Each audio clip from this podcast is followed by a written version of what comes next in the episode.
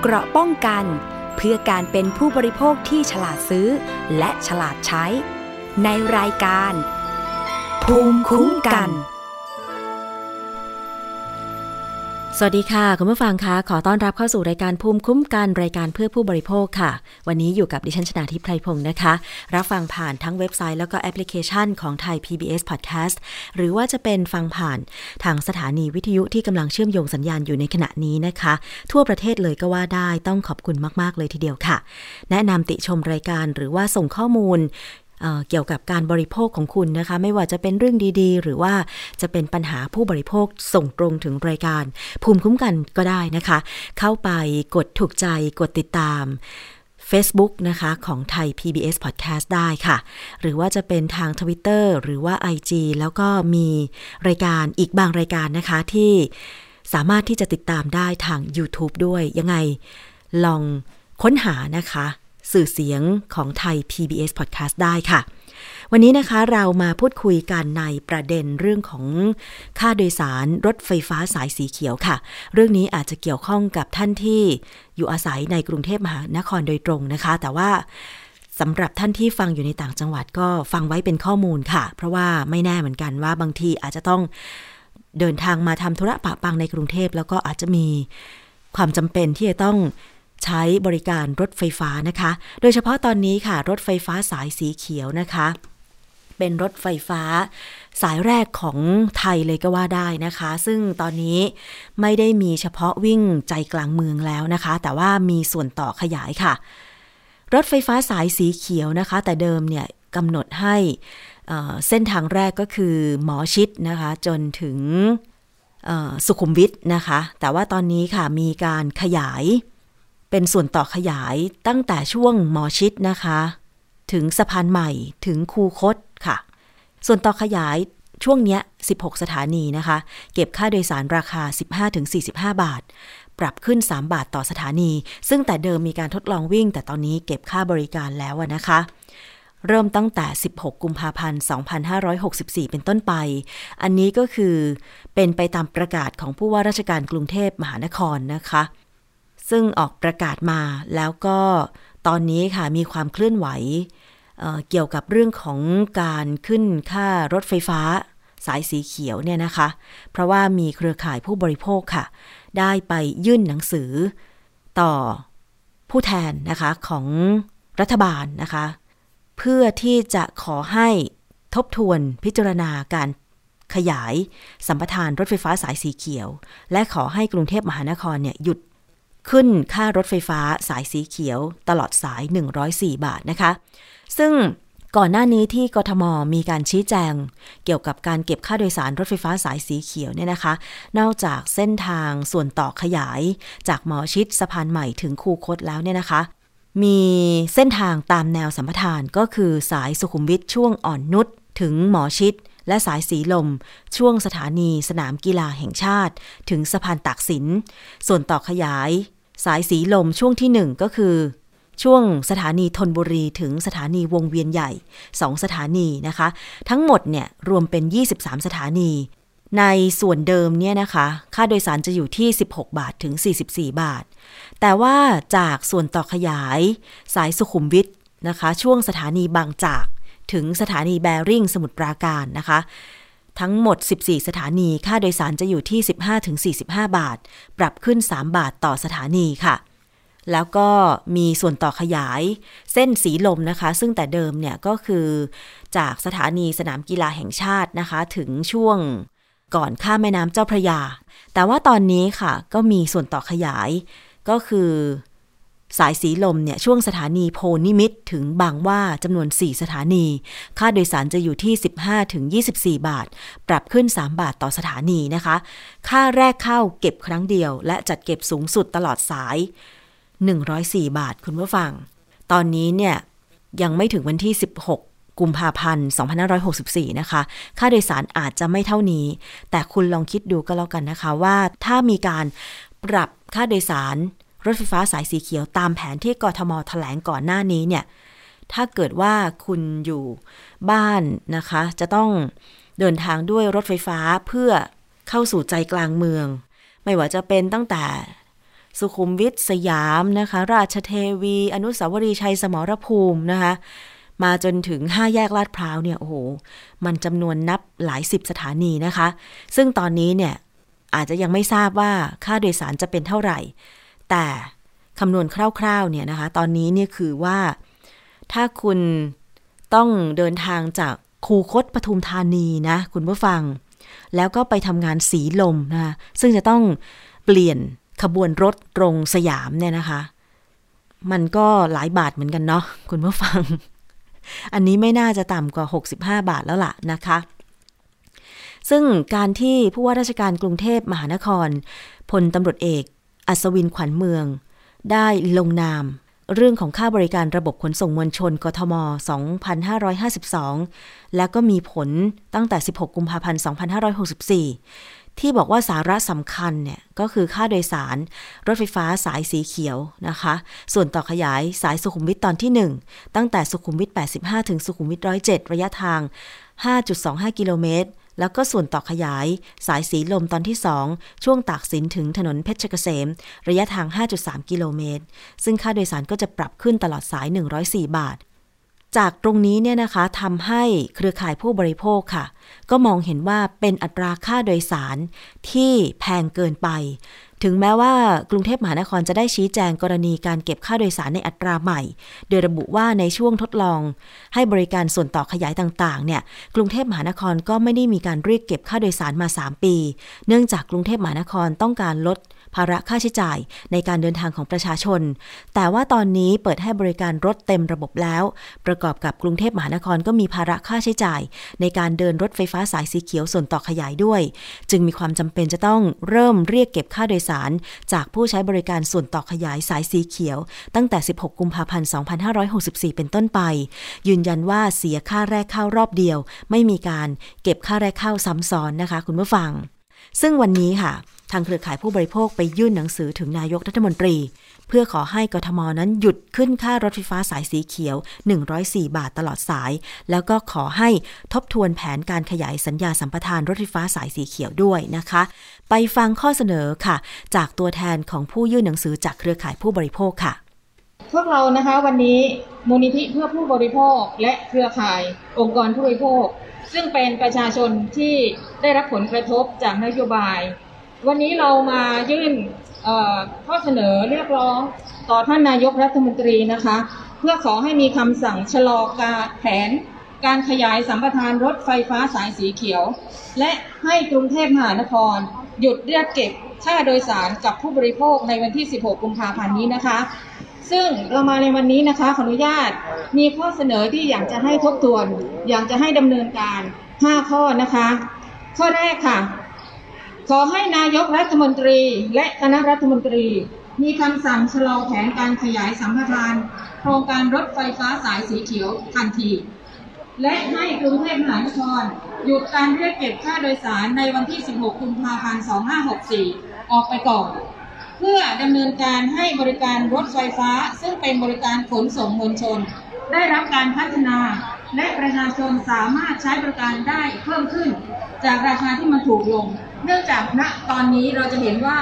ภาวะวิกฤตมลพิษทางอากาศฝุ่น PM 2.5 ก็เยอะอยู่แล้ว การที่ควรจะเปิดโอกาสให้ประชาชนได้ใช้รถไฟฟ้า เพื่อลดปัญหามลภาวะไปในตัวด้วยนะคะ ข้อที่สองค่ะ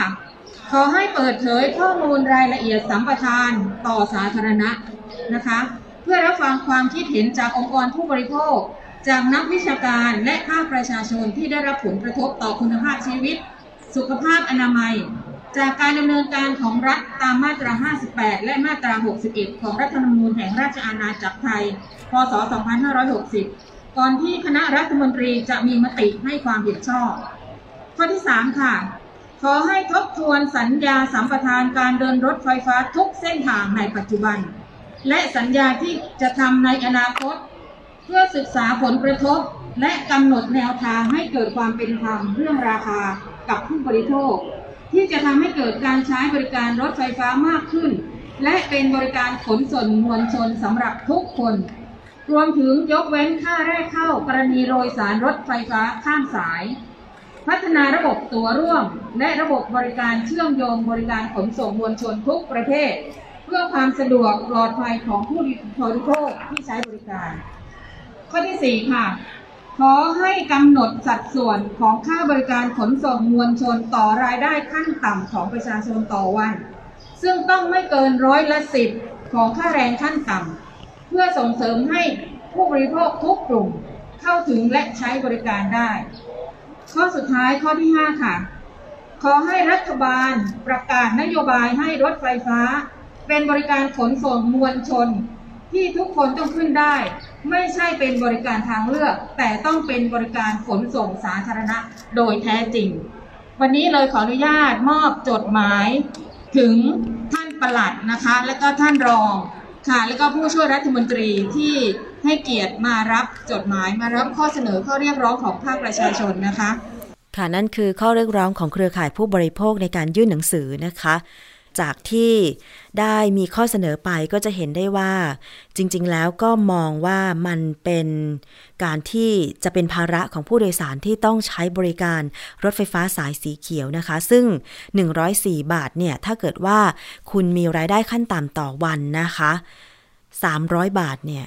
ถ้าต้องใช้รถไฟฟ้าขนาดนี้ถึงแม้ว่าอาจจะไม่ใช่เดินทางตลอดสาย แต่ว่าตัวเลขจากที่ปัจจุบันจ่ายสูงสุดตลอดสาย 65 บาทเนี่ยนะคะ มันก็เพิ่มมากพอสมควรใช่ไหมคะคุณผู้ฟัง ทีนี้มาฟังเสียงของผู้แทน เป็นผู้ช่วยรัฐมนตรีที่ออกมารับหนังสือในครั้งนี้ค่ะ เรื่องพี่น้องเครือข่ายภาคประชาชนนะครับ แล้วก็ท่านที่มายื่นหนังสือถึงท่านนายกในวันนี้ นะครับในประเด็นข้อเรียกร้องของมูลนิธิเพื่อผู้บริโภคนะครับทั้ง 5 ข้อนะครับ ท่านปลัดสำนักนายกรัฐมนตรี ท่านดรธีรพัฒน์ประยุนสิทธิ์นะครับ ท่านลงมารับหนังสือด้วยตัวเองนะครับ เพราะว่าท่านปลัดเองนั้นก็นะครับทราบว่าพี่น้องเครือข่ายเพื่อผู้บริโภคจะมายื่นหนังสือกันและผมเองก็นะครับขอกระท่านปลัดและท่านที่ปรึกษาสมภาษณ์เรียนพันก็บอกว่า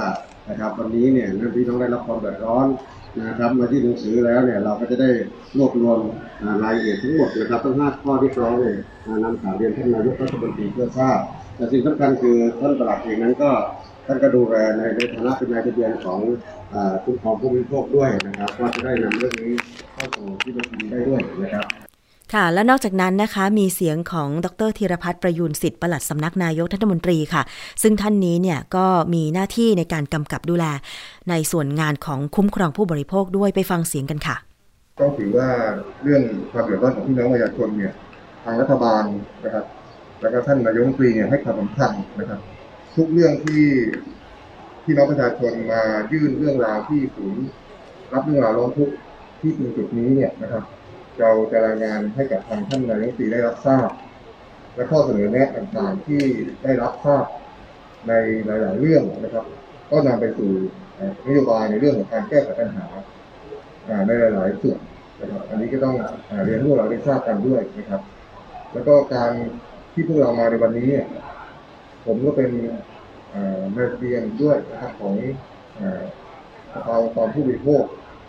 ก็ถือว่าเป็นเรื่องที่พี่น้องประชาชนเนี่ยนะครับเดือดร้อนนะครับ อย่างไรก็ตามนะครับ เรื่องที่มีการนำเสนอตรงนี้เนี่ยเราก็มีการรวบรวมนะครับ แล้วก็นำเสนอทางท่านนายกรัฐมนตรีแล้วก็หน่วยงานที่เกี่ยวข้องด้วยเพื่อที่จะนะครับ แล้วก็คิดว่าเรื่องต่างๆที่เกิดขึ้นนะครับในสังคมไทยตอนนี้เนี่ยเป็นเรื่องที่ทางรัฐบาลและทางท่านนายกรัฐมนตรีเนี่ยพยายามที่จะเข้ามารีบเร่งในการแก้ไขปัญหา เพราะฉะนั้นพวกเรานะครับถ้าเกิดมีเรื่อง ที่เดือดร้อนก็สามารถที่จะมาแจ้งผ่านที่จุดตรงนี้ได้นะครับแต่อย่างไรก็ตามเวลามาช่วงนี้เนี่ยนะครับ ก็ต้องเรียนพวกเรานะครับว่ายังอยู่ในช่วงสถานการณ์โควิดในระยะต่อไปเนี่ยก็อาจจะขอความร่วมมือให้พยายามจำกัดจำนวนคนนิดนึงนะครับนะครับแล้วก็แต่อย่างไรก็ตามเนี่ยเรามีห้าช่องทางในการรับเรื่องราวร้องทุกข์นะครับ แล้วก็รวมทั้งรับฟังข้อเสนอแนะด้วย อันนี้ก็ต้อง ฝากพวกเราไว้นะครับ แต่อย่างไรก็ตามในเรื่องเนี่ยต่างเหล่านี้เนี่ย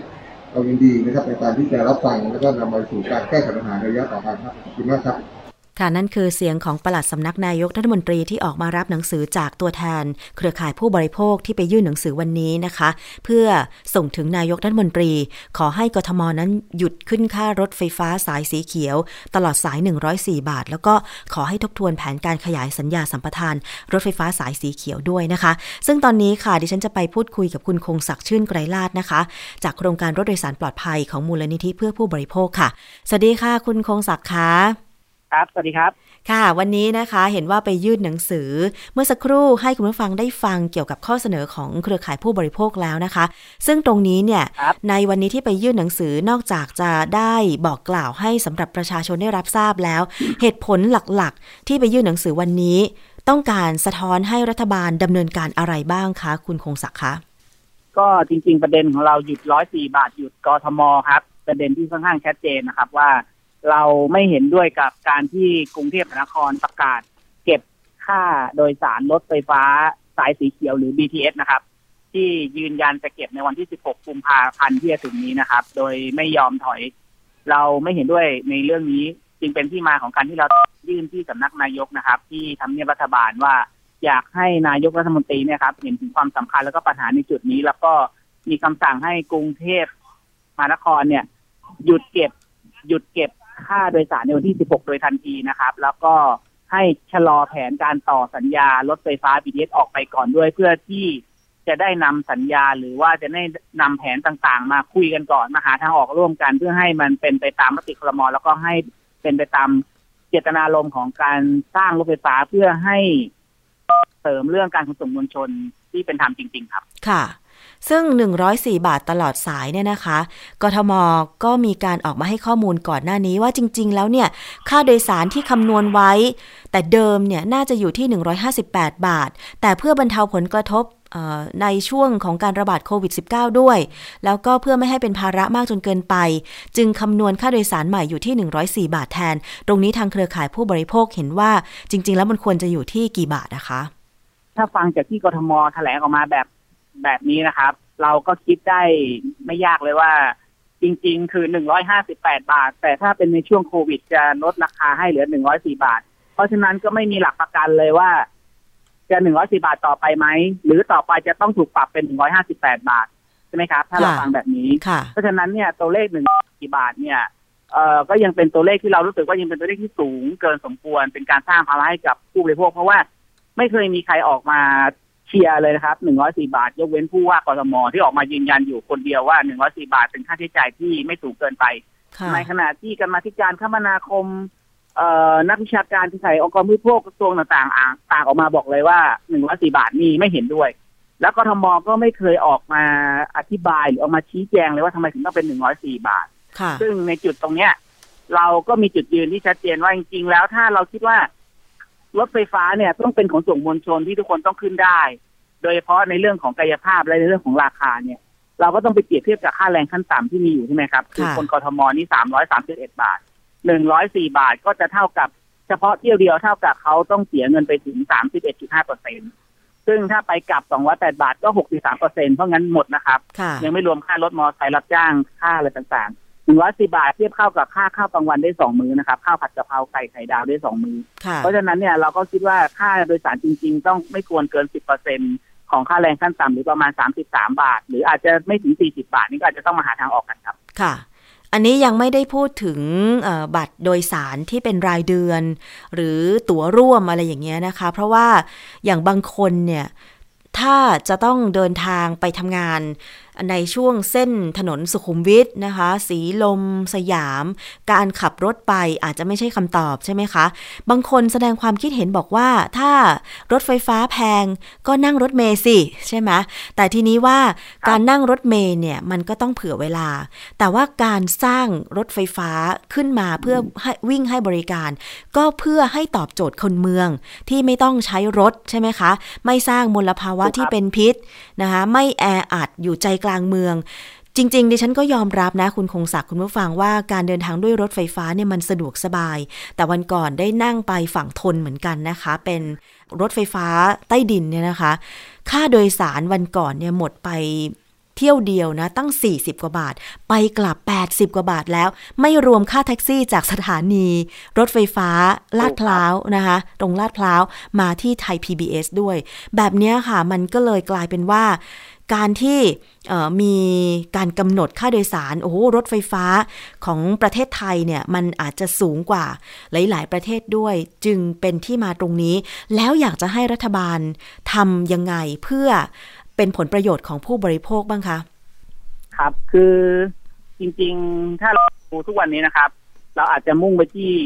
หลายคนอาจจะมองว่าพวกเรามุ่งไปที่รถไฟฟ้าสายสีเขียวเพียงเส้นเดียวแต่จริงๆเราไม่ใช่นะครับค่ะ เรามองภาพรวมรถไฟฟ้าทั้งระบบเลย เพราะถ้าเราคิดว่าเออรถไฟฟ้าเนี่ยสร้างมาเพื่อให้เชื่อมโยงทั้งระบบ เพื่อให้แก้ไขปัญหาการจราจรถูกไหมครับค่ะเพราะฉะนั้นการคิดอัตราค่าโดยสารก็ต้องคิดทั้งระบบ แต่ทุกวันนี้กลับกลายเป็นว่าคิดเฉพาะสายนี้สร้างเสร็จสายนี้ก็คิดสายนี้สร้างเสร็จสายนี้ก็คิดสายนี้ เพราะฉะนั้นเนี่ยในอนาคตเนี่ยไม่ใช่ภายในปีหนึ่งปีข้างหน้าเนี่ย เมื่อรถไฟฟ้าเปิดให้บริการมากขึ้นเนี่ย คนจะต้องเดินทางมากกว่าหนึ่งสายแน่นอนค่ะ ค่าโดยสารก็จะต้องแพงขึ้นเป็นทวีคูณ ยังไม่รวมค่าแรกเข้าที่ว่าจะต้องเสีย อันนี้ก็เป็นปัญหาใหญ่เลยนะครับ ที่พวกเราต้องลุกกันออกมา แล้วเราก็คิดว่าสิ่งที่รัฐบาลจะทำได้ในตอนนี้เลยเนี่ย ก็คือหยุดร้อยสี่บาทหยุดกทมนะครับ หยุดการให้กทมเก็บเงินนะครับ อันนี้เป็นประเด็นแรกประเด็นที่สองหยุดการขยายสัญญาสัมปทานตรงนี้ออกไปก่อนเพราะอยู่เหลือเวลาอีกตั้งเก้าปีค่ะนะครับ ก่อนที่สัญญาจะหมด แล้วเอาสัญญาทุก เส้นทุกที่มีทั้งที่มีอยู่ตอนนี้แล้วก็ที่กำลังจะเกิดขึ้นเนี่ย เอามาดูกันนะครับ แล้วก็มาตีรวมกันว่าสัญญาแบบเนี้ยค่าโดยสารทั้งระบบควรจะเป็นแบบไหนค่ะนะครับ เพื่อที่จะทำให้ค่าโดยสารที่เป็นธรรมเพราะว่าเอ่อทางมพบร่วมกับทาง TDI เนี่ย ลองวิเคราะห์ค่าโดยสารกันออกมาแล้วเนี่ยเราเองก็พบว่า ถ้าเราไม่ทำอะไรนะครับ เราปล่อยไปแบบนี้เรื่อยๆนะต่อให้เราลดค่าแรกเข้าค่าโดยสารก็ยังแพงอยู่ดี เพราะงั้นเช่นตัวอย่างว่าถ้ามาจากบางกะปิจะมาสยามเนี่ย ต้องเสียถึง99บาทอืมแทนที่จะนั่งรถตู้เพียงต่อเดียวเอ่อยี่สิบห้าบาทเอ่อสามสิบบาท25บาท อ่า จากมินบุรีมาสยามเนี่ยนะครับ ถ้าเรานั่งรถตู้เนี่ยก็จะเสียประมาณไม่เกิน40บาท แต่ถ้าค่ะเรานั่งรถไฟฟ้าเราจะถึง99บาท ค่ะ เพราะงั้นมีมีคนใช้ก็จะเป็นปัญหาต่อไปในอนาคตได้อยู่ครับ ค่ะ อันนี้คือข้อเรียกร้องนะคะ โดยเฉพาะเรื่องของการเอาสัญญาสัมปทาน รถไฟฟ้าทุกสายมาให้ประชาชน ได้รับทราบข้อมูลแล้วมาหาจุดร่วมกันว่าจะคำนวณค่าโดยสารที่เป็นธรรมได้อย่างไร ใช่ไหมคะ ซึ่งตรงนี้ถูกครับหวังว่าจะเป็นยังไงสำหรับวันนี้ คือดิฉันฟังเสียงจากเอ่อผู้ที่เป็นตัวแทนเอ่อผู้ช่วยรัฐมนตรีใช่ไหมคะ ที่ออกมารับแล้วก็ปลัดสำนักนายกรัฐมนตรี ใช่ครับใช่ครับ เป็นท่านประหลัดออกมารับครับ ค่ะ คิดว่าเสียงสะท้อนของเครือข่ายผู้บริโภคจะเห็นผลไหมคะ เรายังไม่หยุดนะครับค่ะเอ่อวันพุธนี้นะครับ เวลาบ่ายโมงตรง เราก็จะไปที่สาราว่าการกรุงเทพมหานครนะครับ เราจะไปยื่นหนังสือกับผู้ว่ากทมด้วยครับค่ะว่าขอให้หยุดร้อยสี่บาทหยุดกทมเช่นเดียวกันครับเพราะเราคิดว่าประเด็นนี้เป็นประเด็นใหญ่เพราะที่ผ่านมาเนี่ยกทมไม่เคยให้ข้อมูลใด ๆ กับ สาธารณะเลยนะครับค่ะผู้บริโภคเนี่ยมีสิทธิตามพรบคุ้มครองพรบคุ้มครองผู้บริโภคนะครับ มีสิทธิรับรู้ข้อมูลข่าวสาร ผู้บริโภคไม่เคยรับรู้ข้อมูลใดๆเลยเกี่ยวกับเรื่องการทำสัญญาใดๆแม้แต่สัญญาจ้างเดินรถที่ระหว่างกทมกับ BDS ผู้บริโภคก็ไม่รู้นะครับค่ะแล้วสิ่งที่กทมจะมาเรียกเก็บหนึ่งบาทเนี่ย ก็เก็บเงินจากผู้บริโภคถูกไหมครับค่ะเพราะฉะนั้นผู้บริโภคควรจะต้องรู้ว่าสัญญาเป็นยังไงทำไมกทมถึงมีเหตุผลแบบนี้นะ ทางออกค่ะในกรณีนี้ ทางออกในกรณีคืออะไร อันนี้เป็นเรื่องสำคัญที่ที่ทุกฝ่ายต้องให้ความสำคัญแล้วก็ช่วยกันในเรื่องนี้ครับ ค่ะ ก่อนหน้านี้คุณคงศักดิ์คุณผู้ฟังคะ เหมือนจะมีข่าวเมื่อ 16 มกราคมที่ผ่านมาว่าทางกระทรวงคมนาคม ก็ได้ออกเอกสาร นะคะชี้แจงต่อสื่อมวลชนนะคะ เกี่ยวกับเรื่องของการขึ้นค่ารถไฟฟ้าสายสีเขียวเนี่ยค่ะ บอกว่าจริง ๆ แล้วกระทรวงคมนาคมก็เรียกร้องขอให้กรุงเทพมหานคร ชะลอการปรับขึ้นค่าโดยสารรถไฟฟ้าสายสีเขียวเหมือนกัน จนกว่าจะได้ข้อยุติในข้อเท็จจริง เพื่อไม่ให้เป็นภาระของประชาชนนะคะ อันนี้ตรงนี้ทางกระทรวงคมนาคม ทางเครือข่ายผู้บริโภคเองได้เคยมีข้อมูลตรงนี้ด้วยไหมคะ ล่าสุดเท่าที่ผมทราบคือการมาที่การคมนาคมเนี่ยได้ขอเรียกข้อมูลจากทางกทมอยู่นะครับค่ะแต่ว่าทางกทมก็ไม่ได้ส่งเอกสารที่เป็นตัวสัญญาไปให้ แต่ว่าณตอนนี้ข้อมูลล่าสุดที่เราได้มีการหารือกันกับผู้แทนพรรคภูมิใจไทยครับค่ะที่ไปฟ้องคดีที่ศาลปกครองไว้เนี่ย ก็ได้รับข้อมูลว่าในวันจันทร์นี้นะครับศาลมีคำสั่งให้กทมเนี่ยต้องส่งสัญญาจ้างเดินรถให้กับทางศาลด้วย เพราะงั้นเนี่ย เราก็อาจจะได้ข้อมูลมาจากทางกระบวนการทางกฎหมายทางการฟ้องคดีจากพรรคภูมิใจไทยว่าสัญญาเป็นแบบไหนเพื่อที่จะได้มาช่วยกันดูว่า อันไหนเป็นจุดอ่อนของการทำสัญญาที่ทำให้รัฐต้องเสียผลประโยชน์ให้กับเอกชนครับค่ะอะเดี๋ยวเราจะตามความคืบหน้ากันนะคะ แล้วก็หวังว่าการยื่นหนังสือครั้งนี้ ก็จะเป็นผลเพื่อไม่ให้ผู้โดยสารรถไฟฟ้าสายสีเขียวต้องจ่ายตลอดสาย 104 บาท ซึ่งมันก็ แพงเอาการอยู่เหมือนกันนะคะ ต้องขอบคุณครับครับผมขอบคุณคุณคงศักดิ์มากเลยค่ะ วันนี้ให้ข้อมูลกันนะคะครับขอบพระคุณมากค่ะรับขอบคุณสวัสดีค่ะรับสวัสดีค่ะเอาละค่ะคุณผู้ฟังคะก็คนที่อาจจะไม่ได้ใช้บริการรถไฟฟ้า คนที่ขับรถส่วนตัวหรือไม่ได้ทำงาน ในย่านที่รถไฟฟ้าสายสีเขียวผ่านเนี่ยอาจจะไม่กระทบเท่าไหร่เนาะ แต่ดิฉันก็มองว่าเนี่ยถ้าดิฉันจะต้องเดินทางไปทำธุระแถวสยามเนี่ยนะคะ ก็ต้องนั่งรถไฟฟ้าแหละ เพราะว่าก็ไม่สามารถขับรถไปได้หนึ่งที่จอดรถหายากสองรถติด แล้วก็การที่จะรอรถเมย์คือมันก็นั่งรถเมย์ได้อะค่ะ แต่ว่าก็อย่างที่ทราบกันว่ารถเมย์ก็อาจจะกำหนดเวลาไม่ได้ใช่ไหมถ้าจะต้องมีธุระสำคัญเร่งด่วนอย่างเงี้ยมีรถไฟฟ้าแล้วเราก็ควรจะใช้ให้มันเกิดประโยชน์สูงสุดต่อทุกคน เพราะฉะนั้นเดี๋ยวเรามารอฟังความคืบหน้ากันดีกว่าว่า เครือข่ายผู้บริโภคยื่นหนังสือ ถึงนายกรัฐมนตรีวันนี้แล้ว จะเป็นผลทำให้กทมนั้นหยุด ไม่ขึ้นค่าโดยสารรถไฟฟ้าสายสีเขียวตลอดสาย 104 บาทหรือไม่นะคะ ซึ่งตอนนี้เวลาเราขึ้นไปเนี่ยขั้นต่ำสองสถานีเนี่ยกี่บาทเอ่ย น่าจะ 16 บาทใช่ไหมคะ ประมาณ 16 บาทเนาะ แต่ว่าสูงสุดตอนนี้โอ้มันหลาย 10 บาทไปแล้วนะคะ 60 กว่าบาทไปแล้วนะคะ ซึ่งถ้ามันเป็นตลอดสาย 104 บาทเนี่ย อย่าว่า 104 บาทเลย 80 บาท มันก็แพงเกินไปนะคุณผู้ฟัง ถ้าจะต้องนั่งรถไฟฟ้าวันละเอ่อ160บาทไปกลับไม่รวมค่าวินมอเตอร์ไซค์อีกอะสมมติเข้าซอย 10 บาท ออกซอย 10 บาทอย่างเงี้ยจาก 160 บาทบวกอีก 20 บาทก็เป็น 180 บาทแล้วใช่ไหมก็เกือบ 200 บาททีเดียวนะคะ อะ ฝากความหวังไว้ก็แล้วกันค่ะสำหรับหน่วยงานที่เกี่ยวข้องนำไปพิจารณาด้วยนะคะ อีกเรื่องหนึ่งค่ะคุณผู้ฟังมาดูกันที่การเสริมความงามกันบ้าง ดิฉันเห็นคลิปของผู้ที่มีอิทธิพลทางสื่อสังคมออนไลน์ หรือเรียกว่า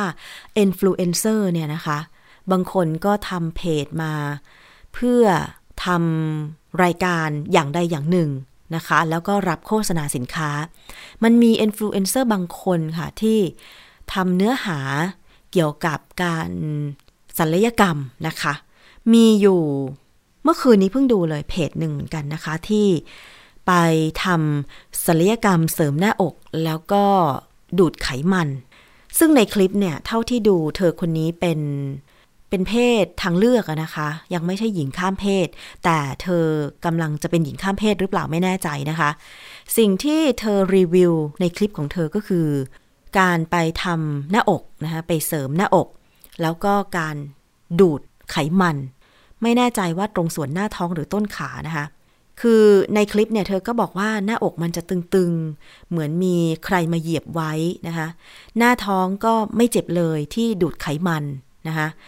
แล้วก็เธอพักฟื้นอยู่โรงพยาบาลประมาณสักสองวัน เท่าที่ดูตามคลิปะนะคะ คุณผู้ฟัง แต่ทีนี้ใครที่อาจจะดูข้อมูลมาแบบนี้ แล้วอยากจะหุ่นดีแบบทางลัด ก็อาจจะ อยากไปใช้บริการดูดไขมันใช่ไหมคะ เพราะว่าการจะรอให้ออกกำลังกาย การซิทอัพ หรือว่าการบริหารหน้าท้องเนี่ยนะคะ เป็นเรื่องที่ยากมาก ดิฉันยอมรับว่าแม้แต่ดิฉันเองเนี่ยยากมากเลย ใครเคยเล่นโยคะเนี่ยก็อาจจะพอได้ทำท่าบริหารหน้าท้องบ้าง แต่มันเป็นเรื่องยากสำหรับผู้หญิงที่ไม่ใช่สายนี้นะดิฉันเองยอมรับว่าออกกำลังกายท่าไหนทำได้หมดเลยนะ แต่ มาบริหารหน้าท้องเนี่ยนะคะ เพื่อให้ไม่มีไขมันรอบหน้าท้องหรือรอบเอวเนี่ยมันยากพอสมควร ต้องใช้ความอดทนความพยายามเป็นอย่างมากนะคะ บางคนจึงต้องไปเลือกใช้บริการสถานสถานเสริมความงาม ดูดไขมันนะคะ โดยเฉพาะหน้าท้องนี่แหละนะคะ มีหลายเพจของอินฟลูเอนเซอร์เหมือนกันที่เคยเห็นว่ารีวิวสถานเสริมความงาม ด้วยการไปรับบริการ ดูดไขมัน ซึ่งบางเพจก็บอกความเป็นจริง บางเพจ ดิฉันก็ไม่แน่ใจว่าที่เขาบอกไม่เจ็บไม่เจ็บเนี่ย จริงหรือเปล่านะคุณผู้ฟังนะ มีผู้บริโภคค่ะ สะท้อนเรื่องราวแล้วก็ร้องเรียนไปยัง มูลนิธิเพื่อผู้บริโภคนะคะ ศูนย์รับเรื่องราวร้องเรียนเนี่ยนะคะ คือคุณผู้หญิงท่านนี้เนี่ยเล่าให้ฟังบอกว่า ไปเดินห้างสรรพสินค้าแห่งหนึ่งค่ะ ในช่วงบ่ายๆมีพนักงงานสาวสวย ยืนอยู่หน้าคลินิกเสริมความงาม พอผู้หญิงท่านนี้สมมุติว่าชื่อคุณปราณีเนี่ยนะคะ เดินผ่านหน้าร้าน ผู้หญิงที่ยืนอยู่หน้าคลินิกเสริมความงามเนี่ยก็ตรงดิ่งเข้าไปหาคุณปราณี พร้อมเสนอโปรโมชั่นพิเศษก็คือ คอร์สเสริมความงามดูดไขมันค่ะ แล้วก็ลดน้ำหนักกระชับสัดส่วน แบบที่คุณปราณีก็ไม่ทันตั้งตัวเหมือนกันนะคะ เมื่อได้ฟังดังนั้นเป็นข้อมูลจากพนักงงานขาย คุณปราณีก็เริ่มเกิดความสนใจ แล้วก็ได้เข้าไปพูดคุยสอบถามรายละเอียด ขั้นตอนและราคากับทางคลินิกเลยนะคะ หลังจากพูดคุยตกลงเเรื่องของความต้องการ ในการรับบริการเสริมความงามเสร็จสับเรียบร้อยเนี่ยทางคลินิกได้แจ้งให้คุณปราณีเนี่ยบอกว่าจะให้บริการดูดไขมันครั้งแรก ทั้งหมด 7 จุด ที่บริเวณหน้าท้องและใต้คอ รวมเป็นเงินค่าใช้จ่าย 1 0 0 0 0แสนบาท และยังได้ให้คำแนะนำคุณปราณีว่า การดูดไขมันนั้นไม่เจ็บมาก โดยจะทำการฉีดยาชาให้ก่อน และรูที่ดูดไขมันนั้นก็เล็กเท่ากับปลายปากกานะคะ เมื่อถึงวันนัดเข้ารับบริการดูดไขมันครั้งแรก คุณปราณีไปที่คลินิกด้วยความตื่นเต้น เพราะว่าไม่เคยเข้าคอร์สดูดไขมันมาก่อนในชีวิตนะคะโดยหลังจากคลินิกได้ทำการดูดไขมันให้เนี่ย คุณปราณีรู้สึกว่าเจ็บมาก ไม่ใช่เจ็บนิดเดียวอย่างที่คลินิกบอก และทางคลินิกก็ทำการดูดไขมันบริเวณหน้าท้อง ไม่ครบทุกจุดตามที่ตกลงกันไว้ และรูที่ดูดไขมันก็ไม่ได้เล็กเท่าปลายปากกา แต่ใหญ่กว่ามากเลยทีเดียวนะคะ หลังจากที่กลับมาสำรวจรูปร่างของตัวเองก็พบว่า หน้าท้องไม่ได้ยุบลงจากเดิมเลย คุณปราณีรู้สึกผิดหวังกับทางคลินิกที่ให้บริการที่ไม่ตรงกับที่บอกไว้ จึงอยากจะขอเงินอีกครึ่งหนึ่งคืน และไม่ต้องการกลับไปใช้บริการคอสดูดไขมันอีก เพราะว่ารู้สึกเจ็บมากนะคะ เรื่องนี้เนี่ยหาทางออกไม่ได้ เลยขอคำปรึกษาแล้วก็ร้องเรียนไปที่มูลนิธิเพื่อผู้บริโภคนะคะ ซึ่งแนวทางการแก้ไขปัญหานะคะ คุณปราณีเนี่ยสามารถบอกเลิกสัญญากับทางคลินิกได้ค่ะ เพราะว่าทางคลินิกไม่ได้ให้บริการดูดไขมันครบทุกจุดตามที่ตกลงกันไว้ เรื่องนี้ก็ถือว่าผิดสัญญา และยังชี้ชวนว่า การดูดไขมันไม่เจ็บ ถือเป็นการชวนให้เชื่อให้เข้าใจผิดซึ่งคุณปราณีต้องแจ้งต่อคลินิกเป็นลายลักษณ์อักษร โดยต้องส่งหนังสือลงทะเบียนแบบตอบรับไว้เป็นหลักฐานค่ะ ซึ่งหากคลินิกไม่คืนเงิน คุณปราณีก็สามารถฟ้องเรียกค่าเสียหายได้นะคะ ทั้งนี้การใช้บริการคอสเสริมความงาม เช่นการดูดไขมันนี้ อาจทำให้ร่างกายเกิดบาดเจ็บ หรือได้รับอันตรายได้ หากผู้ให้บริการขาดความเชี่ยวชาญ ซึ่งผู้บริโภคควรศึกษาข้อมูลอย่างรอบด้าน ก่อนตัดสินใจใช้บริการนะคะ อันนี้ก็เป็นอีกหนึ่งเคสของผู้บริโภคที่มีปัญหานะคะ แล้วก็ต้องการหาทางออก ซึ่งการไปรับบริการเสริมความงาม อย่างที่ให้แนวทางไปเนี่ยนะคะว่าสามารถที่จะขอเงินคืนได้ ในส่วนที่เรายังไม่ไปรับบริการ แต่ว่าจะต้องทำเป็นหนังสือหรือพิมพ์เป็นหนังสือลายลักษณ์อักษรมีลายเซ็นของเราบอกความต้องการของเรา แล้วก็ส่ง เป็นปรายศนีย์ลงทะเบียนแบบตอบรับ เพื่อเป็นหลักฐานนะคะ ว่าเราเนี่ยได้แจ้งกับทางคลินิกแล้ว เพราะฉะนั้นเนี่ย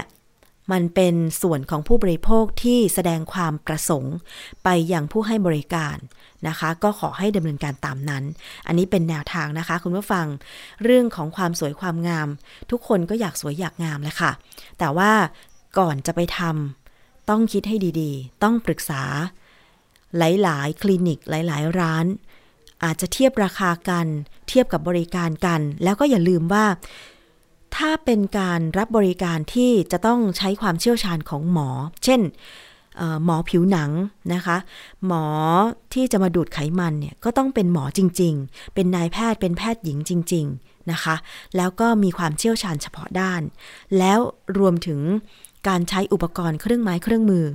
กับผู้รับบริการด้วย อันนี้เนี่ยบางทีดิฉันก็เห็นว่าทางเจ้าหน้าที่พนักงงานส่งเสริมการขายของคลินิกเสริมความงามเนี่ยมักจะโฆษณาเกี่ยวกับเครื่องมือในการเสริมความงาม ซึ่งเราในฐานะผู้บริโภคบางทีเราไม่ได้อยู่ในแวดวงของความสวยความงามเนาะเครื่องมือแพทย์เราไม่รู้เลยค่ะว่า มันเป็นไปตามที่เขาโฆษณาหรือเปล่า อย่างที่ฉันเคยได้รับ การโฆษณา เกี่ยวกับการไปทำยกหน้ากระชับ ยกใต้คางกระชับ ไม่ให้มีเหนียงอย่างเงี้ยกำจัดเหนียงอะคุณผู้ฟัง คุณผู้หญิงเวลาอายุมากขึ้นเนี่ยนะคะ มันเป็นธรรมชาติเลยแหละถ้ายิ่งไม่ได้ออกกำลังกายบางช่วงเนี่ยนะคะ ความอ้วนมันก็จะถามหาละ ไขมันก็จะพอกพูนตามส่วนต่างๆ โดยเฉพาะใต้คางหรือที่เราเรียกว่าเหนียงเนี่ย คุณผู้หญิงจะรับไม่ได้เลยนะคะ มีบางคนที่ดิฉันรู้จักเนี่ยไปใช้บริการอย่างเช่นอะไรนะ ที่เขาโฆษณาบอกว่าเป็นเครื่องมือที่ยกกระชับผิวนะคะ โดยไม่ต้องฉีดนะคะไม่เจ็บอะไรอย่างเงี้ย ซึ่งบางคนดิฉันได้รับการสะท้อนมาว่า ไม่ได้ผลนะสำหรับเขาไม่ได้ผล แต่บางคนก็บอกได้ผลนะหน้าเต่งตึงกระชับอะไรอย่างเงี้ยนะคะ ซึ่งอันเนี้ยการที่จะได้ผลหรือไม่ได้ผล มันอยู่ที่ตัวบุคคลหรือเปล่านะคะ เพราะว่าสภาพร่างกาย การสะสมของไขมันใต้ชั้นผิวหนัง หรือวิถีชีวิตการกินการอยู่ไม่เหมือนกัน บางคนไปรับบริการเสริมความงามมาแล้ว ก็คิดว่าต้องสวยแน่ แล้วมันจะสวยอยู่พักหนึ่ง แต่ต่อมา ก็ไม่ออกกำลังกาย ก็ปล่อยเนื้อปล่อยตัว ก็กินอาหารตามใจปาก มันก็กลับมาอ้วนอีกแบบนี้นะคะ เทียบกับอีกคนหนึ่งพอไปเสริมความงามมาปุ๊บ อ่าหลังจากนี้ฉันก็ต้องควบคุมอาหาร ฉันก็ต้องออกกำลังกายสม่ำเสมอ ปรากฏว่าคนหลังเนี่ยนะอ้วนช้ากว่า นะคะทำให้เห็นว่า โอ้ ฉันไปรับบริการเสริมความงาม มันสวยกว่ามันลดความอ้วนได้นานกว่านี่นา เทียบกับอีกคนหนึ่งทำไมไม่ได้ผลล่ะอะไรอย่างเงี้ยมันอยู่ที่หลายปัจจัยด้วยเหมือนกันนะคะ คุณผู้ฟัง ก่อนจะไปเสริมความงามไปดูดไขมันหรือรับบริการอะไรก็ตามเนี่ยก็ต้องสอบถามทางสถานเสริมความงามให้ดีก่อน คิดให้ดีก่อนนั่นแหละนะคะว่า ตัวเองจะคุ้มค่ากับเงินที่เสียไปหรือเปล่านะคะ โดยเฉพาะการดูดไขมันเนี่ย เท่าที่เห็นคลิปนะ มันจะต้องมีจ้ำๆอะเป็นจุดๆ รูนะคะ ตรงช่วงรูที่หมอใช้เครื่องมือเนี่ยสอดเข้าไปใต้ชั้นไขมันน่ะนะคะ อันนี้ก็คิดให้ดีแล้วกันสำหรับดิฉันคงไม่รับบริการละค่ะ เพราะว่ามันคงจะเจ็บอะคิดเอาเองนะ อันนี้คิดเอาเอง แต่สำหรับท่านที่อยากจะไปรับบริการก็แล้วแต่มันเป็นทางเลือกของผู้บริโภคเนาะแต่ว่าก็สอบถามให้ดีๆ ก็แล้วกันค่ะ อะนี่คือช่วงเวลาของรายการภูมิคุ้มกันรายการเพื่อผู้บริโภคนะคะ ทุกเรื่องราวเกี่ยวกับการบริโภคเนี่ยสามารถที่จะมาหาข้อมูลกันก่อนได้ นอกจากนั้นเรายังมีช่วงคิดก่อนเชื่อ กับดรแก้วกังสดานนภัย นักพิษวิทยา และท่านยังเป็นนักวิจัยเนี่ยนะคะ ท่านก็จะไปเสาะหาข้อมูลเกี่ยวกับการ วิจัยนะคะ จากทั่วโลกที่ตีพิมพ์แล้วนะ เป็นผลงานการวิจัยที่ตีพิมพ์แล้ว ซึ่งก็หมายความว่าการวิจัยนั้นสิ้นสุดลงแล้ว แล้วก็ตีพิมพ์เพื่อจะแจ้งผลการวิจัยเกี่ยวกับเรื่องนั้นๆ ให้ประชาชนได้รับทราบ อันนี้เราจะมาพูดคุยกัน อาจารย์แก้วก็จะอธิบาย ถึงแม้ว่าเราจะไม่ใช่นักวิทยาศาสตร์ ถึงแม้ว่าบางคำ บางศัพท์ทางเทคนิคทางวิทยาศาสตร์ อาจจะไม่ค่อยคุ้นชิน แต่ถ้าฟังไปเรื่อยๆ ก็พอจะเข้าใจค่ะคุณผู้ฟัง ดิฉันเองก็ไม่ได้เรียนวิทยาศาสตร์ ไม่ได้เป็นนักวิทยาศาสตร์นะคะ แต่เมื่อมาได้พูดคุยกับอาจารย์แก้ว ได้ฟังเรื่องของงานวิจัยแต่ละเรื่องอยู่บ่อยๆ เนี่ย ก็ทำให้รู้ว่า อ๋อ เดี๋ยวเราฟังไปฟังไปเราก็จะค่อยๆทำความเข้าใจกันไปนะคะ อย่างเช่นศัพท์ทางเทคนิคเรื่องของอาหาร อาจารย์แก้วเป็นนักพิษวิทยา ทางด้านของอาหารและโภชนาการเนี่ยนะคะ ก็จะมีงานวิจัยเกี่ยวกับเรื่องนี้เยอะหน่อย แต่ว่าอย่างช่วงการระบาดของโควิด ก็จะมีงานวิจัยเกี่ยวกับโรคระบาดโควิดนี้มากหน่อยนะคะ มาพูดคุยกัน ซึ่งก็จะมาอธิบายให้เข้าใจกันได้อย่างง่ายๆ ยังไงติดตามฟังนะคะ ซึ่งถ้าฟังไม่ทันในช่วง คิดก่อนเชื่อในรายการภูมิคุ้มกัน ก็สามารถไปฟังย้อนหลังได้เลยค่ะ ฟังย้อนหลังได้ที่เว็บไซต์ www.thaipbspodcast.com หรือว่าแอปพลิเคชัน Thai PBS Podcast และนอกจากนั้นก็มีแอปพลิเคชัน Podcast อย่างเช่น Spotify Podbean SoundCloud นะคะแล้วก็ iOS ด้วย ซึ่งสามารถที่จะพิมพ์ชื่อรายการต่างๆ เช่นคิดก่อนเชื่อ แล้วก็สามารถคลิกฟังตอนต่างๆ ได้เลยนะคะ เอาละค่ะ พูดถึงคิดก่อนเชื่อเราก็ไปฟังกันเลยดีกว่าเนาะวันนี้ที่ฉันนำกลับมาให้ฟังอีกครั้งหนึ่งค่ะ เกี่ยวกับผลิตภัณฑ์แก้เมาค้างนะคะ ผลิตภัณฑ์จากต่างประเทศเช่นสหรัฐอเมริกาเนี่ยนะคะ มันสามารถแก้อาการเมาค้างของผู้ที่สังสรรค์นะคะกับเพื่อนฝูงเป็นบางครั้งนะคะ แล้วก็มีอาการแบบแห้งเมาค้าง ตอนเช้ามาอาจจะปวดหัวมึนศีรษะไปทำงานแบบว่ามึนตึบทั้งวันอะไรอย่างเงี้ยผลิตภัณฑ์แก้เมาค้างต่างๆ ที่โฆษณาเนี่ยมันสามารถแก้ ปัญหานั้นได้จริงหรือเปล่าไปฟังในช่วงคิดก่อนเชื่อค่ะ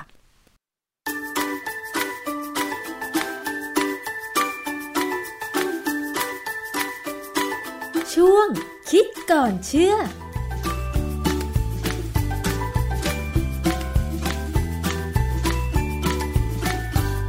พบกันในช่วงคิดก่อนเชื่อกับดรแก้วกังสดานอัมภัยนักพิษวิทยากับดิฉันชนาทิพไพรพงศ์อีกเช่นเคยค่ะ วันนี้พูดคุยเกี่ยวกับเรื่องของอาการเมาค้างนะคะ คุณผู้ฟังเหล้าเบียร์หรือผลิตภัณฑ์เครื่องดื่มแอลกอฮอล์ต่างๆเนี่ยก่อให้เกิดปัญหามากมายนะคะ ซึ่งเมื่อดื่มเข้าไปอาการแรกก็คืออาการเมาไมาไม่ได้สตินั่นเองค่ะ เพราะว่ามีแอลกอฮอล์ในเลือดสูง แล้วก็หลังจากนั้นอาจจะก่อปัญหาสุขภาพอื่น ๆ ตามมาอีกนะคะ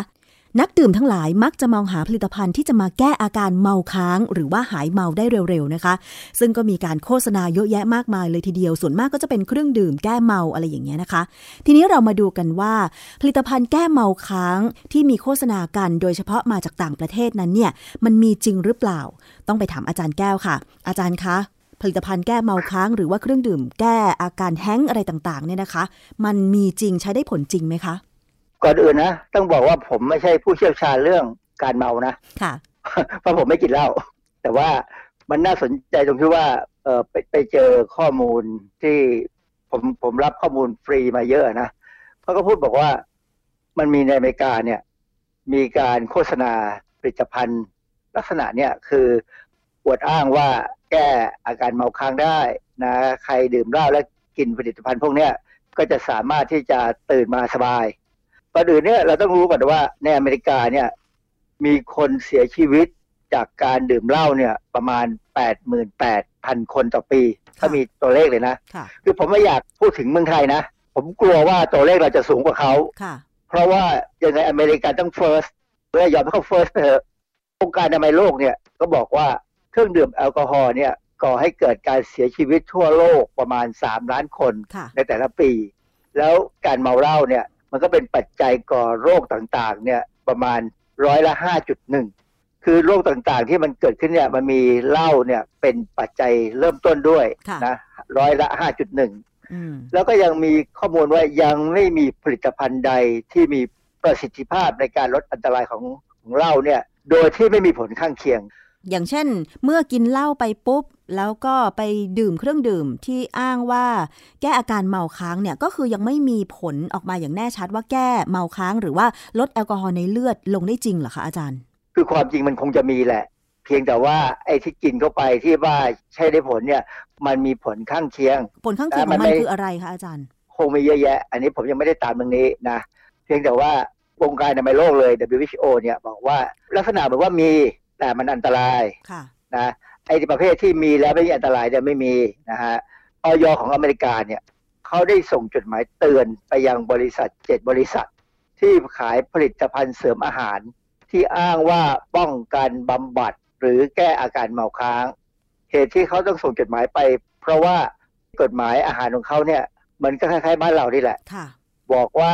ยานั้นน่ะเท่านั้นเองที่จะสามารถจะระบุว่าป้องกันบำบัดหรือแก้อาการเมาค้างได้แส ดงว่ายามีนะ ยาที่แก้อาการพวกนี้มีค่ะ แต่ว่าต้องจ่ายโดยแพทย์หรือเปล่าคะอาจารย์แก้อาการเมาค้าง มันมันต้องซื้อตามร้านที่มีใบสั่งเลยแหละนะฮะซึ่งมันเป็นยาแก้พวกคนที่เป็นอาการเขาเรียกอะไรแอลกอฮอลิซึมอะพิสุราเรื้อรัง แล้ว FDA หรือออยอเมริกาเนี่ยก็บอกว่ายังไม่มีผลิตภัณฑ์อาหารใดที่พิสูจน์ได้เลยว่ามีประสิทธิภาพ ตามวัตถุประสงค์ในการป้องกันบำบัดหรือแก้อาการเมาค้างเขาก็ส่งจดหมายไปเตือนนะฮะเหตุที่เขาส่งจดหมายไปเตือนเนี่ยมันมีเพราะสินค้าพวกนี้มันขายดี ในหนังสือพิมพ์วอชิงตันโพสต์เนี่ยเมื่อปี 2019 เนี่ยเขามีสถิติที่น่าสนใจเขาบอกว่าจำนวนครั้งของอาการเมาค้างในคนอเมริกาเกิดขึ้นประมาณราวๆ 2.6 พันล้านครั้งต่อปี อเมริกามีประมาณ 400 ล้านคนค่ะนะฮะ เพราะฉะนั้นเฉลี่ยแล้วก็ประมาณคนหนึ่งจะเมาค้างปีละ 6.5 ครั้งค่ะ อันนี้เขามีบอกไหมคะว่าทำไมเขาได้สถิติแบบนี้มา คือแบบคนเมาค้างแล้วมีอาการจนกระทั่งเกิดเกิดเหตุการณ์อะไรจนมีการบันทึกสถิติไว้อาจารย์ หรือว่าทั่วไปที่เขาสรุปว่าคนไปเที่ยวผับบาร์หรือว่าไปดื่มแฮงเอาท์อะไรแบบนี้แล้วเมาค้างคะอาจารย์ เออผมตามไม่ถึง แต่ว่าเข้าใจว่าเขาใช้โพลใช้การการสำรวจอืมนะคะ คือคนอเมริกันเนี่ยเวลาใครใครสำรวจอะไรเนี่ยเขาก็บอกตรงๆเพราะว่ามันไม่ใช่เรื่องน่าอายอือฮึในการที่จะเมาหรือจะเมาค้างอะไรก็ตามเนี่ยนะคะเพราะฉะนั้นผลิตภัณฑ์แก้อาการเมาค้างทั่วโลกเนี่ยตอนนี้มีมูลค่าประมาณพันล้านดอลลาร์ดอลลาร์หนึ่งก็ตีว่า30บาท ก็30พันล้านก็สามหมื่นล้านบาทค่ะก็สูงน่าดูนะ ใช่ อาจารย์ในงานวิจัยที่ระบุในบทความเนี่ยค่ะ เขายกตัวอย่างไหมคะว่ามีพืชหรือมีสารอะไรที่เขาอ้างว่านำมา นำมาผลิตเป็นเครื่องดื่ม หรือสารอะไรที่แก้เมาค้างนะคะ อาจารย์ ข้อมูลจากออยของอเมริกาเลยนะ เขาระบุว่ามันเป็นสารสกัดจากต้นลูกเกดญี่ปุ่น Japanese resin นะชื่อพืชทางวิทยาศาสตร์คือ p o v o n i a d a l s i p o v o n i a d a l s i เนี่ยมีบทความในวารสาร Planta Medica ปี 2010 เนี่ยชื่อบทความ p o v o n i a d a l s i an Asian Traditional Herb ในบทความเนี่ยเขาอธิบายประมาณว่าพืชเนี่ยใช้มาหลายศตวรรษแล้วในประเทศจีน เกาหลีญี่ปุ่น และยังมีบางส่วนมาอยู่ในไทยด้วยอืมนะฮะค่ะ ยังไม่เคยได้ยินชื่อนะอาจารย์ หรือว่าไม่เคยผ่านเรื่องนี้เลยค่ะอาจารย์ ผมว่าต้องไปดูตามสมุนไพรของคนไทยอาจจะมีภาษาเหนืออืมภาษาพื้นถิ่นน่ะค่ะที่พูดถึงพืชตัวนี้ คือมันเป็นพืชที่ประหลาดมาก ส่วนที่กินได้ไม่ใช่ผล แต่เป็นก้านผล คือก้านผลมันจะพอ พอลูกมันเริ่มเหี่ยวเนี่ยเมล็ดมันเริ่มสุกเต็มที่เนี่ย ก้านผลมันจะบวมขึ้นมา แล้วเขาบอกว่าส่วนที่ก้านเป็นก้านผลเนี่ย จะหวานหวานๆกินได้อ๋อเหรอคะผมอ่านรู้จากบทความแล้วเนี่ย ผมก็ไม่ค่อยแน่ใจนะมันมันก็มีพืชบางอย่างเหมือนกันนะที่ส่วนที่กินได้ไม่ใช่ผล เช่นมะม่วงหินมะพร้านต์เนี่ย มันเป็นลักษณะที่ประหลาดมากถ้าไปดูนะ ลูกเกดญี่ปุ่นเนี่ย มันมีสารเคมีตัวหนึ่งชื่อ dihydromyricetin นะฮะหรือ DHM กับอีกตัวหนึ่งชื่อ ampelo ampelopsin สารพวกเนี้ยเป็นสาร flavonoid มีฤทธิ์แก้ไข้กำจัดเชื้อปรสิตเป็นยาระบายบำรุงตับ แก้โรคตับนะแล้วก็เขาบอกว่ารักษาอาการเมาค้างอืมและลดความรู้สึกมึนเมาขณะดื่มมอันนี้เป็นเป็นข้อมูลที่เขาระบุในบางเว็บไซต์นะไม่ใช่เว็บไซต์ของออยแล้วนะค่ะอันนี้เป็นบางเว็บไซต์ที่มีการโฆษณาขายของ แต่ว่ามันก็มีงานวิจัยของมหาวิทยาลัย Southern California ซึ่งมหาวิทยาลัยเนี่ยก็ได้ทุนสนับสนุนมาจาก NIH National Institute on Alcohol Abuse and Alcoholism ก็คือเป็นสถาบันเกี่ยวกับเรื่องของของสุราโดยตรงเลยแล้วเกี่ยวกับโรคพิษสุราเรื้อรังเนี่ยนะ บทความเนี่ยมันชื่อ Dihydromycin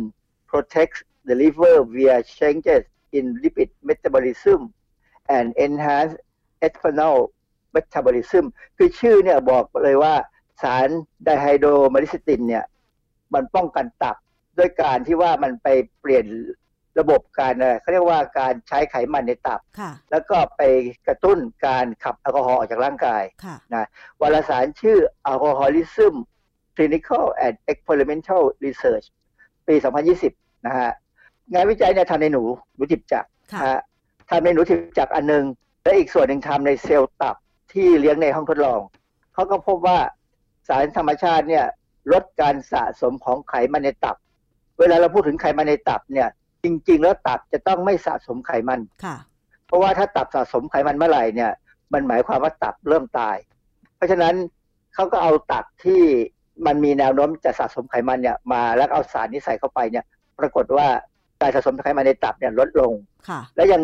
ตรวจวัดว่ามันมีการเพิ่มของเอนไซม์ที่ช่วยในการขับออกของแอลกอฮอล์ค่ะแล้วก็ไปลดปริมาณอัลดีไฮด์คืออัลดีไฮด์เนี่ยมันเป็นผลิตภัณฑ์ที่ได้จากการที่แอลกอฮอล์ถูกเปลี่ยนเป็นอัลดีไฮด์แล้วอัลดีไฮด์เนี่ยเป็นตัวทำให้เราปวดหัวอ๋อเป็นต้นเหตุของไอ้อาการเมาค้างนี่แหละค่ะ hang นะฮะอาการแฮงก์นี่เลย เพราะฉะนั้นถามว่า DHM หรือว่า Dihydromycin เนี่ยมันมีศักยภาพจริงไหม ดูงานวิจัยแล้วมันดูเหมือนมีอ่าฮะนะแต่ว่าที่ออยอเมริกายังไม่อนุญาตให้ใช้นะฮะส่วนเมืองไทยเนี่ยผมไม่แน่ใจเหมือนกันว่ามีการทดลองทำอะไรบ้างหรือเปล่าค่ะ อาจารย์เพราะฉะนั้นเมื่อออยอเมริกาไม่แนะนำให้ใช้เหตุผลของเขาคืออะไรคะอาจารย์เออโดยทั่วไปแล้วเนี่ยเหตุผลที่ยังไม่ให้ใช้ก็คือ ยังมีการประเมินความปลอดภัยไม่ครบค่ะ คือสารพวกนี้เป็นสารใหม่ในสารระบบของเขา ทั้งนั้นที่ความจริงแล้วเนี่ย ถ้าเขามาดูข้อมูลทางบ้านเราเนี่ยนะหรือว่าทางเอเชียเอเชียตะวันออกเอเชียตะวันออกพวกจีนเกาหลีเนี่ยเขาใช้มาเป็นเป็นร้อยเป็นพันปีแล้วค่ะ อยู่ในในตำราของจีนเลยก็มีนะฮะค่ะ ซึ่งอันนี้ก็ก็ถ้าใครสนใจก็ทำวิจัยต่อไปก็ได้ ผมว่ามันก็ถ้ามันช่วยให้แก้อาการเมาค้างได้มันก็ดีนะค่ะมันก็ช่วยทำให้คนเราทำงานได้ หลังจากไม่ดื่มเหล้าเราห้ามคนดื่มเหล้าไม่ได้ใช่เพราะว่าไม่มีกฎหมายอือฮึเพราะฉะนั้นก็อย่าให้เขา ดื่มเหล้าแล้วเมาค้างแล้วมาทำงานแล้วหรือว่าขับรถแล้วเกิดปัญหาดีกว่าค่ะนะฮะเออนอกจากนี้เนี่ยมันยังมีข่าวจากออยของอเมริกาอีกอันหนึ่งก็คือว่าเขาเตือนนักการตลาดนะว่าอย่าไปอวดอ้างว่ามีการใช้ N-acetyl L-cysteine หรือคำย่อคือ NAC หรือเรียกว่า NAC เนี่ย NAC เนี่ยเป็นส่วนมากจะมีการเอาไปผสมในพวกผลิตภัณฑ์แก้อาการเมาค้างเหมือนกัน ค่ะ คือไอ้เจ้าแนกเนี่ยจริง ๆ มันเป็น สารที่ไม่ถึงกับธรรมชาติอะแต่ว่ามันคล้ายๆกับธรรมชาติอือฮึเมื่อเรากินเข้าไปเนี่ยร่างกายจะเอามันไปสร้างเป็นคาร์นิทีน คาร์นิทีนเนี่ยมันเป็นตัวหนึ่งที่ช่วยในการจับเอาสารพิษออกจากร่างกายเราค่ะ มันช่วยได้จริงเหรออาซึ่งจารรวมย์ถึงพวกแอลกอฮอล์ช่วยได้จริง ช่วยได้จริงอันนี้ช่วยได้จริง มันเป็นสารที่มีประโยชน์อือฮึเพียงแต่ว่ากินเข้าไปแล้วเนี่ย ร่างกายเรามีปัญญาเอามันมาใช้ไหมคนบางคนแก่แล้ว หรือว่าคนบางคนมีปัญหาทางสุขภาพเนี่ย อาจจะเอามาใช้ไม่ได้นะฮะมอันนี้หนึ่งค่ะอีกอันที่สำคัญคือไอ้เจ้าแนกเนี่ยจริงๆ มันเป็นองค์ประกอบของยาแก้ไอมีมีฤทธิ์ละลายเสมหะค่ะขับเสมหะ เพราะฉะนั้นถ้าใครใครเมาค้างเนี่ยนะจริงๆ ถ้าเขาอยากจะได้ยาแก้เมาค้างเนี่ยเขาก็ไปซื้อไอ้ยาแก้ไอที่มันมีไอ้ตัวนี้อยู่อืมถ้าคิดว่ามันช่วยนะคือคือผมยังไม่ไม่กล้าบอกเลยว่ามันช่วยหรือไม่ช่วย แต่ว่ามันน่ะมีศักยภาพในการไปสร้างคาร์นิทีน เพียงแต่ว่า คนคนนั้นเนี่ยคนที่พวกขี้เหล้าเนี่ยมีปัญญาเอามันไปใช้ในการสร้างไหมเพราะว่าคนที่กินเหล้าเนี่ยตับจะไม่ค่อยดี อืมค่ะ เพราะฉะนั้นก็ต้องระวังในการหาเครื่องดื่มหรือสารอะไรก็ตามที่จะมาลดแอลกอฮอล์ในเลือดเวลาดื่ม ใช่ไหมคะอาจารย์ เลิกดื่มดีกว่าค่ะ ไม่ต้องไปหาอะไรเลย เลิกดื่มค่ะ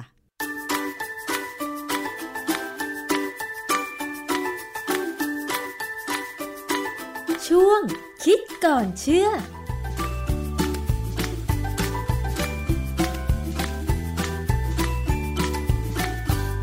และนี่ก็คือช่วงคิดก่อนเชื่อกับดรแก้วกังสดานนภัยนักพิษวิทยา กับดิฉันชนาทิพไพรพงศ์นะคะ ต้องขอบคุณสำหรับการติดตามรับฟัง และต้องขอบคุณทุกสถานีที่เชื่อมโยงสัญญาณด้วย วันนี้หมดเวลาลงแล้วนะคะ ดิฉันชนาทิพไพรพงศ์ลาไปก่อน สวัสดีค่ะ ติดตามรายการได้ที่